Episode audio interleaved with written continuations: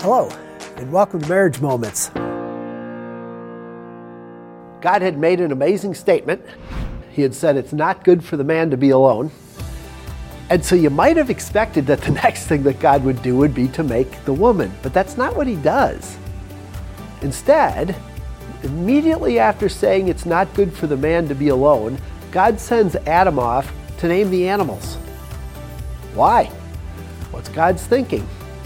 Well, perhaps it went like this that as Adam named the bull, he noticed that there was a cow walking next to the bull, and when he named the rooster, there was a chicken, and when he named the drake, there was the duck, and all of a sudden, Adam's to realize hey, there's nobody like me. I'm all alone down here. In other words, what God had done was He had created in Adam a recognition of his need. Adam was missing something, and he didn't even know it. But God allowed him to discover it. And then, in wonderful grace, God came and answered that need by creating Eve. Husbands and wives, you each need each other.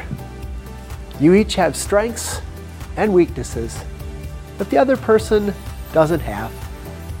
And in wonderful grace, God brought the two of you together so that your needs could be met.